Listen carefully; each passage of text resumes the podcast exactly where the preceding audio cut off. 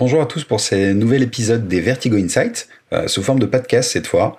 Alors aujourd'hui, on va parler euh, de ces fameuses fêtes de fin d'année et on va voir ensemble les trois scénarios de prévision des ventes qui vont être possibles au 1er décembre. Pour nous euh, aiguiller dans ces scénarios de vente, enfin de prévision des ventes, j'ai voulu m'entretenir avec Rupert Chissel qui est notre CEO. Bonjour Rupert. Bonjour Emmanuel. La situation actuelle liée à la pandémie euh, de la Covid-19 a déjà vu, euh, lors du premier confinement, des changements radicaux dans euh, les habitudes de consommation des Français. Pour ce deuxième confinement, plusieurs scénarios sont envisagés et chacun impactant différemment les fêtes de fin d'année. Si un déconfinement est annoncé au 1er décembre, quelles est selon toi les conséquences euh, pour les commerçants en termes de prévision des ventes euh, et quelles solutions euh, innovantes notamment peuvent-elles mettre en place pour essayer de réduire ces incertitudes dans ce cadre-là? Alors pour répondre sur cette première question, si à Noël on sort du confinement, bah, ce qui va se passer sans doute, c'est que on aura un effet de rattrapage fort, comme on l'a vu après la sortie du premier confinement donc qui, qui sans doute euh, sera très bénéfique pour l'économie, d'autant plus que qui se passera pendant les fameux, le fameux mois qui précèdent les fêtes de Noël. Donc pour le commerce, c'est sans doute euh, le scénario optimal, hein, comme tout le monde peut l'imaginer. Après, qu'est-ce qui va se passer au niveau de la prévision? Bah, La prévision va continuer à être difficile. Donc c'est pas qu'elle va commencer à être difficile parce que ça fait maintenant plusieurs mois euh, qu'elle est très compliquée parce que connaît la, les variations qui sont liées à la crise sanitaire, les variations qui sont liées aux décisions politiques qui, qui sont prises au, fur et à mesure et euh, sans avertissement particulier pour les commerçants. Et donc euh, la prévision reste compliquée. Maintenant, la bonne nouvelle, c'est qu'il y a des solutions pour tout ça. On peut prédire aussi dans des situations euh, qui sont qui ressemblent à celle-ci, des situations avec une forte variance et des, des algorithmes, euh, certains algorithmes de machine learning, pas tous, hein, sont euh, peuvent être adaptés à ce genre de situation. Les algorithmes qui sont le, le, le, plus souvent utilisés dans ce type de situation, on fait face à une demande très fluctuante, des algorithmes très particuliers qui sont capables d'intégrer au fait les, le très court terme et de pondérer très fortement le court terme. Ça veut dire qu'on est dans une situation, en fait, on va donner plus de poids euh, à ce qui s'est passé récemment dans la prévision. Ce qui est évidemment euh, très fortement opposé à la méthode de, de prévision euh, plus classique, traditionnelle qu'on va connaître dans un, un, un, monde stable, on va dire, où euh, l'historique très lointain va avoir plus d'importance. Donc quand on est avec ces modèles de, de prévision de court terme, il est important évidemment de mettre à jour très régulièrement les modèles de prévision. C'est que ce qu'on a dans le machine learning, on appelle le euh, réentraînement. Donc, on va réentraîner ces modèles régulièrement et on va être capable de sortir euh, des informations relativement fiables avec euh, ces modèles-là. Alors, on peut également imaginer que, que, le gouvernement choisisse de mettre en place une, un déconfinement plus spécifique où les déplacements seraient limités. Nous avons pu voir que les solutions euh, de click and collect se développaient euh, sur le territoire euh, depuis le premier confinement, ce qui permet aux consommateurs de se déplacer en point de vente physique juste pour récupérer leurs commandes. Alors, ça, c'est le scénario 2, mais du coup, quel impact l'utilisation de ce canal de vente pourrait avoir sur les prévisions des flux des entreprises, et notamment sur le stockage et le transport alors effectivement, dans cette deuxième situation, on est un peu dans la situation euh, euh, dans laquelle on se trouve euh, actuellement, c'est-à-dire que le commerce physique euh, reste fermé, mais les clients peuvent, à travers l'e-commerce, soit euh, être livrés à domicile, soit récupérer à travers du click and collect leurs marchandises en magasin.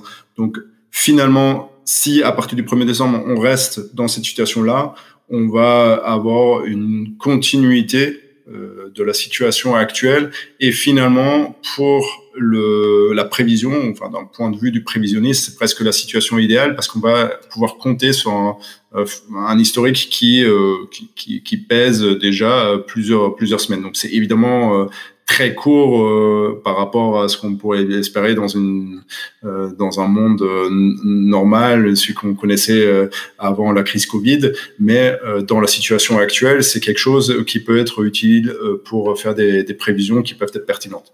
Parce que comme on l'a vu dans le premier scénario de l'ouverture complète, les algorithmes, enfin ou certains algorithmes ont cette capacité d'intégrer le très court terme. Après, la question qu'il faut se poser, c'est euh, est-ce que si on arrive, enfin on continue ce, ce mode de fonctionnement pendant la période de Noël, qui est quand même une période à très forte consommation, il y a des, des commerces qui font 40-50% de leurs chiffres, et je parle même pas des, des, des, magasins de jouets pendant cette période de, de Noël. Donc, est-ce qu'ils seront capables de faire face à cette nouvelle demande.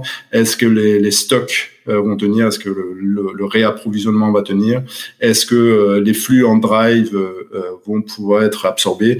Là, on va évidemment se poser, en plus des, des problématiques de prévision, aussi des questions qui sont liées à tout ce qui est logistique interne et, et transport, livraison vers le client. Alors imaginons maintenant qu'on soit dans le scénario euh, 3, euh, qui est donc la probabilité que le confinement euh, euh, soit prolongé jusqu'en janvier 2021. cela obligerait les Français qui n'ont vraiment plus le choix à, commander sur des plateformes e-commerce. Du coup, on imagine bien les, les conséquences de la vente en ligne qui devient la norme pour les retailers, mais quelle problématique et comment, comment réagissent du coup, ou comment vont réagir les e-commerçants alors ce troisième scénario sera sans doute le scénario euh, catastrophe, non seulement pour les commerçants, mais aussi pour, euh, pour toute l'économie française. Euh, si les magasins doivent rester fermés pendant la période de Noël, ça représentera évidemment une baisse importante d'une grosse partie de leur chiffre d'affaires annuel. Bon, on voit quand même avec les évolutions politiques récentes que c'est un scénario euh, qui euh, reste euh, heureusement assez peu probable, mais on peut quand même faire l'exercice d'esprit d'imaginer ce que ça pourrait donner. Donc ce serait euh, dans une situation où les magasins restent fermés et, évidemment euh, une grosse partie de la demande euh, se reporterait sur, sur, l'e-commerce. une étude récente qui a montré que 64% des consommateurs seraient prêts à faire leurs courses de Noël sur des sites d'e-commerce si jamais les magasins devaient rester fermés. C'est évidemment absolument énorme en termes de consommation qui se reporterait sur l'e-commerce.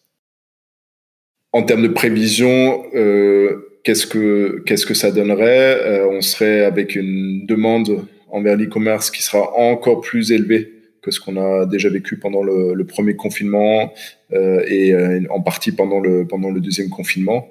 Donc euh, avec un historique de l'e-commerce qui serait qui historique long qui serait peu utilisable. Donc les prévisionnistes et les algorithmes devront se s'appuyer sur l'historique de très court terme donc sur cette demande fortement croissante de l'e-commerce qu'on a connue pendant les, les, derniers mois. Et là, effectivement, il y a, comme on l'a déjà dit, des algorithmes très spécifiques euh, qu'on a d'ailleurs euh, dans notre plateforme Vertigo, qui sont capables de, s'appuyer sur euh, cette, sur cette demande de, très court terme, qui sont capables de faire la différence entre deux mondes en quelque sorte, qui sont capables de, comprendre des schémas de, consommation et comprendre que on est dans une, situation particulière. Et comme c'est une situation particulière, qu'il faut prendre en compte des, informations plutôt récentes plutôt que de s'appuyer sur des informations sur un historique plus long qui n'est pas représenté de ce qui va se passer, enfin ce qui se passe actuellement, de ce qui va se passer dans les semaines euh, qui suivront la prévision. C'est quoi ton retour d'expérience euh, suite au premier confinement euh, chez Vertigo? C'est extrêmement intéressant parce que on a vraiment vu chez Vertigo, enfin on a vécu cette cette émergence de l'e-commerce au, au, cours des derniers mois. Les e-commerçants avant la crise Covid étaient plutôt des clients très, enfin un nombre de clients très limité chez, chez Vertigo. On travaillait plutôt avec euh, ce qu'on appelle euh, le, le, break and mortar, hein, donc euh, les, le, le, commerce physique. L'e-commerce avait tendance, avant la crise Covid, à s'appuyer sur des ressources IT internes pour développer ces, ces, systèmes de prévision. C'était sans doute au, lié au fait que bah, les e-commerçants avaient par la nature de leur métier, développer ces, ces compétences pour la gestion de la, de la data et euh, n'avait pas euh, vraiment, euh, ne voyait pas, pas vraiment l'utilité de faire appel à des, des, des softwares ou des, des, prestataires externes comme c'est le cas de Vertigo. Là, avec donc la crise Covid, je dirais depuis avril, mai, la situation a complètement changé. On est de plus en plus contacté chez Vertigo par des acteurs de l'e-commerce, sans doute pour deux raisons. un, il y a bah, cette forte demande qui doit être qui doit être absorbée par les équipes internes des e-commerçants, doivent s'occuper d'autres sujets euh, que la prévision.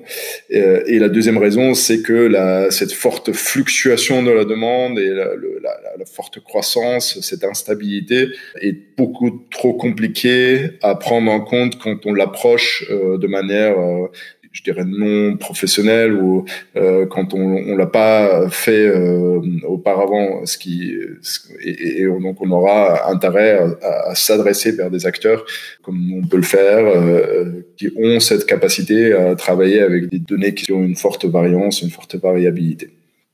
Eh bien, merci Rupert d'avoir répondu à nos questions. Euh, vous pouvez également retrouver euh, toutes nos analyses de l'application de l'intelligence artificielle et du machine learning pour les entreprises euh, sur notre blog Vertigo.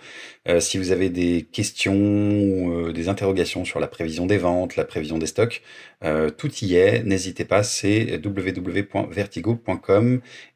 Je vous dis à très vite pour un nouvel épisode des Vertigo Insights.